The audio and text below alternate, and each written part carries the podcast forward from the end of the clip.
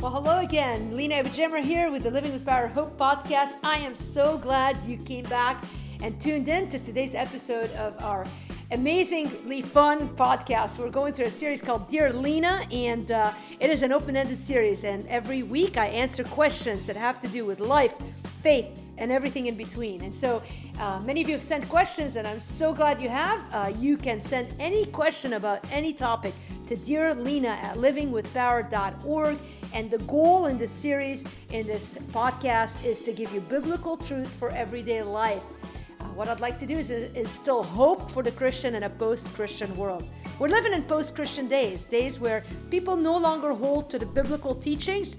Um, not that they always did, but there was a time when our country was was uh, based on uh, as the civic religion of America was the Judeo-Christian religion, and there were a lot of acceptable Orthodox beliefs that were just taken for granted. And in the last couple of decades, we've seen uh, shifting away from that, and now uh, people uh, are biblically illiterate by and large in the West, unfamiliar with the Christian faith, and indifferent or even angered by Christian doctrine. So we're living in, in interesting days, and for the Christian, there's never been a better day to shine the light of Jesus wherever you are. God has you where you are for a reason. In fact, today, uh, the question is going to be very relevant to this regard. I hope, by the way, you're subscribed to this podcast. If not, you need to do it right now. Uh, even better, write us a review, and we'd love it to be a five star review. Uh, and uh, if you like this podcast, share it with someone you love. We're dealing with practical questions on practical life uh, situations and offering practical biblical wisdom for you. So here's today's question, uh, having to do with how to live, you know, your Christian life. I think that you'll find this very practical and relevant. Uh, it's a short question, so somebody sent this to me this week, dear Lina. How do I live out my calling in social isolation? How do I live out my calling in social isolation? Now, mind you, our, our social isolation is better now than it used to be back in March of 2020 when COVID broke out. We really literally could not uh, do much. But even now, there's a lot of rules about masks and distancing and community, and our church life has been markedly affected. Um, boy, who hasn't seen the changes that have happened? And and uh, if you're teaching your your high schoolers and junior hires and elementary schoolers right now, man, you feel it more than most of us. And so uh, you might be living out your calling in social isolation in closer quarters than you ever thought um, that you would ever live. But uh, I think this question pertains to sort of how do you reach out to other people in a day when people are leery of being close with one another. And so it's a great question because we're here on earth for a reason. We're going to get into some of the scriptures in a minute. Uh, but as usual, I'm going to give you three big bullet points that will summarize uh, my thoughts on how to live out your calling in social isolation. Um, and so let me let me start with the first, and then I'll guide you to some scripture. Living out your calling is less about your location and all about your heart. All right, living out your calling is less about location and all about your heart. Now. I think probably the best verse here is in Romans chapter 12, verses 1 and 2. I think this is a good reminder of sort of the Christian life and how we're to live our Christian life. Uh, they're famous verses. In fact, those are the two first verses, I think, um, maybe the second set of verses that I memorized as a Christian uh, back in my high school years. Um, Paul wrote, I appeal to you, I appeal to you, therefore, brothers, by the mercies of God, to present your bodies as a living sacrifice, holy and acceptable to God, which is your spiritual worship. Don't be conformed to this world, but be transformed by the renewing of your mind, that by testing you may discern what is the will of God uh, what is good and acceptable and perfect. And, and this is a, a verse, uh, two verses that sort of uh, frame the model of living in the Christian life. And it talks, it, it, it's, it's, it's a heart model. The Christian life is not a works model, it's a heart model. We are saved by grace, not of works, lest any man should boast, in Ephesians 2 8 through 10. Um, uh, we in this verse it, it isn't talking about salvation it's talking about the living out of the christian life. And it talks about this offering offering of yourself offering of, of all of that you are. It talks about your bodies but it's talking about the entire self. We're offering ourselves to god a living sacrifice so that whatever god tells us to do we do it. Wherever he tells us to go we go. And and, and we see this over and over again in examples of men and women in scripture who gave their life to jesus. It was never about the job. It was always about it, the relationship. That has not changed. And so in order to live out your calling, here's the first subpoint you must yield your heart. This is about your heart. Okay, so if you have in your mind, man, I really want to do this for Jesus, well, he might shut that door. Paul spent the majority of his Christian ministry time in prison. And so, if, if the Apostle Paul's goal was to, to do a certain thing, to go to a certain place, to serve in a certain city, he would have been massively disappointed. Maybe even left the faith, but he didn't. On the contrary, he was fueled over and over again. Why? Well, because he understood that service and, and living out your calling and, and worshiping God was less about location, more about your heart. This is, by the way, why a lot of people who talk about, well, I hate where I'm living, I want to move. If I move, everything will be fine. And we're constantly reminded that you can move a million times. You can go to the mountains, you can go to the beach, you can go to the desert, you can go stay in the city.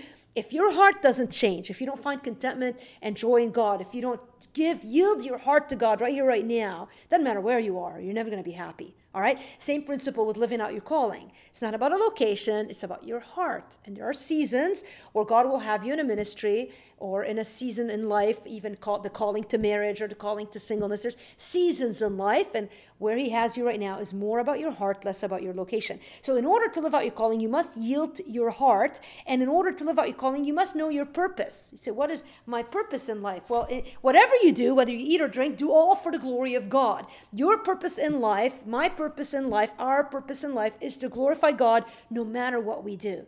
I, I just think that that's, again, that's that's such an important reminder.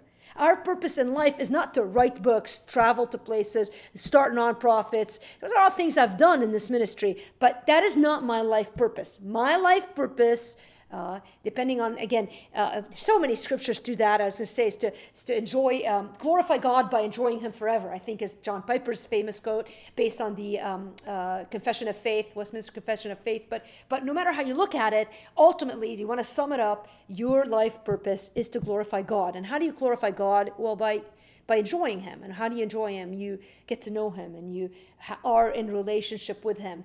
Uh, this is, you know, this is a lifelong story where people talk about burning out while serving God. Why? Because they get so caught up with working for God that they miss the relationship with God. That is a threat to every Christian who has given their life to serve the Lord, which should be every Christian, but particularly we see it with people who have given their life to minister full time, pastors, lay leaders, and, and you burn out. Why? Because you get so caught up in the list of dues for God that you have, oh, the weight of the work that you want to do for God, that if you're not spending time with God, then it's going to affect your work for God. All right, this is really important uh, to keep in mind. So, do you know your purpose? And, and by the way, I mean, God has purposes for us. Let me read you uh, Ephesians chapter 2, uh, verse 8 through 10.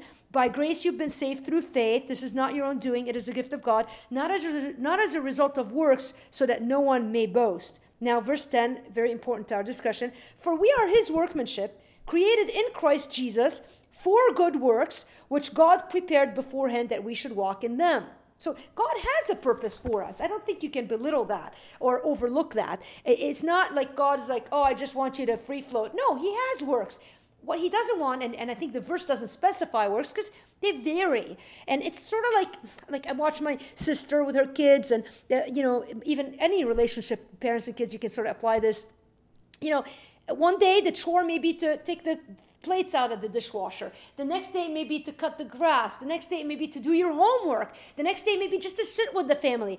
The job is not the issue. It's relationally. Are you open and willing? And we'll get to that in a second. So, in order to live out your calling, you must yield your heart. Second, you must know your purpose.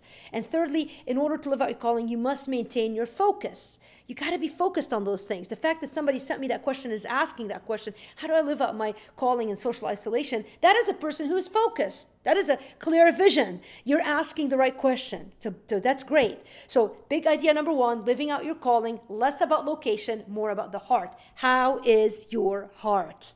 Where are your eyes fixed? That will affect your focus, affect your heart. Okay, number two, living out your calling is less about other people and more about your God. Now, that's I'm not saying it's not about people, be careful, okay?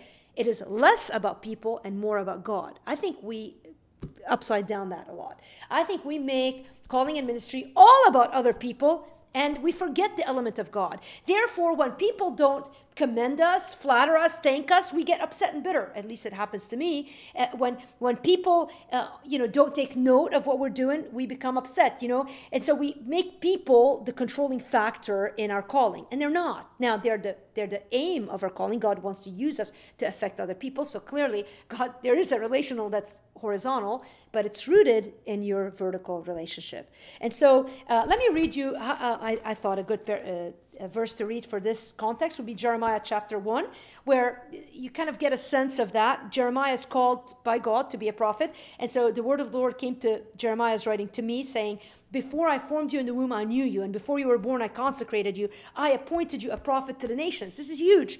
God is saying to Jeremiah, this plan to, for you to be used, it came into place before you were even put in the womb. Think about that in the context of your life. Same can be said for you. God knew you before you were even product of conception of your mom and dad. Think about that. This is crazy. God had a plan even then. It wasn't like He said, Oh, I'm going to see what their personality is like. Once I know their Enneagram, I'll decide what I want to use it for. No, God planned to have you born in this time, in this place, for in your family for a reason. He had a plan. He had a work. He had a plan. Ephesians 2:10 and Jeremiah 1 point to the fact that God didn't just go, oh my goodness, Lina was born in 19, 2020. I really meant, or I was born in 1972. You know, he wasn't like, oh, whoops, I should have had her born in 1910. No, God knew. Can you imagine me in 1910? I speak so fast. I think unless you're living in this era and, and, and your synapses are trained to function at the rate that I talk, I would be a disaster in any other era than this. Well, well, that's not accidental.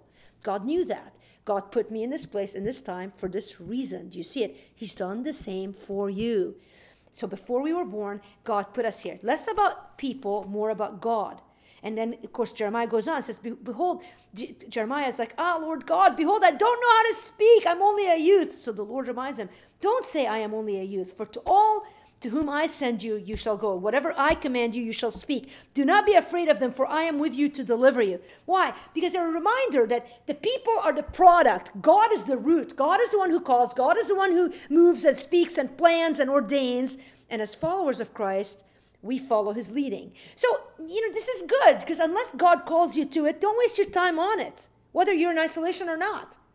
Free yourself of the burden. If God hasn't called you to it, don't waste your time on it.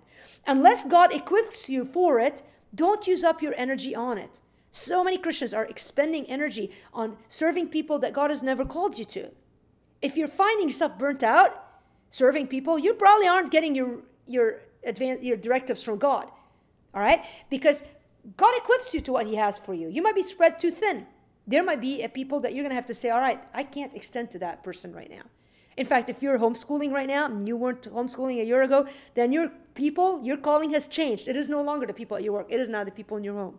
And uh, again, it's it's it's more about God and where He has you right now. So if He has put it before you, He will equip you for it. Use unless God leads you to them, don't push yourself on them.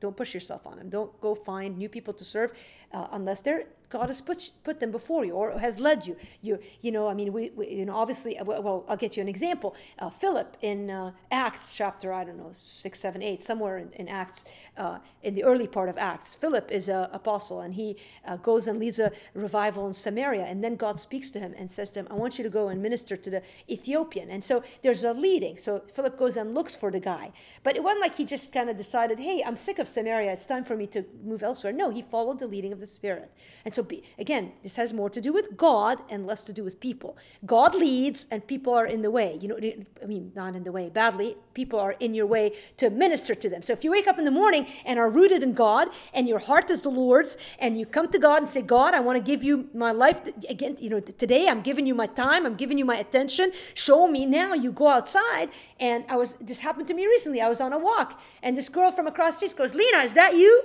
And I had been praying on the walk. And, and you know, clearly God put her in my face. She said to me, I've been praying that I see you. I have a medical question. She's my neighbor. And she goes, I was praying that I would see you. And God put me in her path. Clearly, again, she's the person God has me meeting that day. But it's more about God who ordained for me to be on that path as I'm tuned into Him and praying, God, use me in ministry. Now, girl comes. Now, if I can't see that God has put that person in my eyesight for a reason, then I'm missing it. So, living out your calling, less about your location, more about your heart, less about other people, more about your God. Again, it is about people, but it is rooted in God. And thirdly, living out your calling is less about planning and more about responding. All right? Um, Isaiah chapter 6, a great passage of scripture where Isaiah sees God, he has this vision, and he falls on his knees, and God says in Isaiah verse 6 chapter 6 verse 8 i heard the voice of the lord saying whom shall i send who will go for us then i said here i am send me and he said, Go and say to this people. Uh, this is Isaiah responding. You say, How do I respond to God? You do this. Here I am, send me. It's Samuel uh, in his bed hearing God call him Samuel. He didn't recognize God's voice twice. On the third time, he says, he, asks Eli, "Are you? Have you called me again?" And Eli recognizes his voice. God, he says to him, "Just say to him, Here I am. Send me. Here I am. God, what is it that you want to say? I'm here. I'm." So we're responding to God.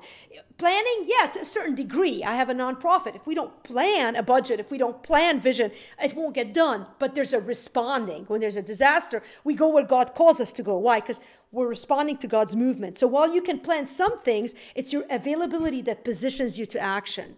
And while you must plan some things, it's your willingness that propels you to move.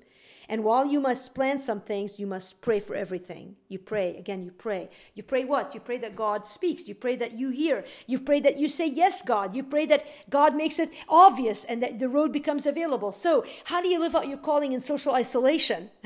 the same way you live it all the time. Less about your location, more about your heart.